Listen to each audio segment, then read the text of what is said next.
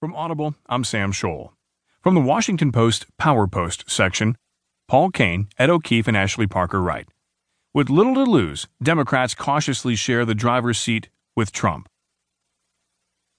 Democratic lawmakers shut out of governance for much of this year now find themselves at the center of high stakes negotiations with President Trump that could achieve a prize they have sought for nearly a decade permanent legal status for hundreds of thousands of undocumented immigrants.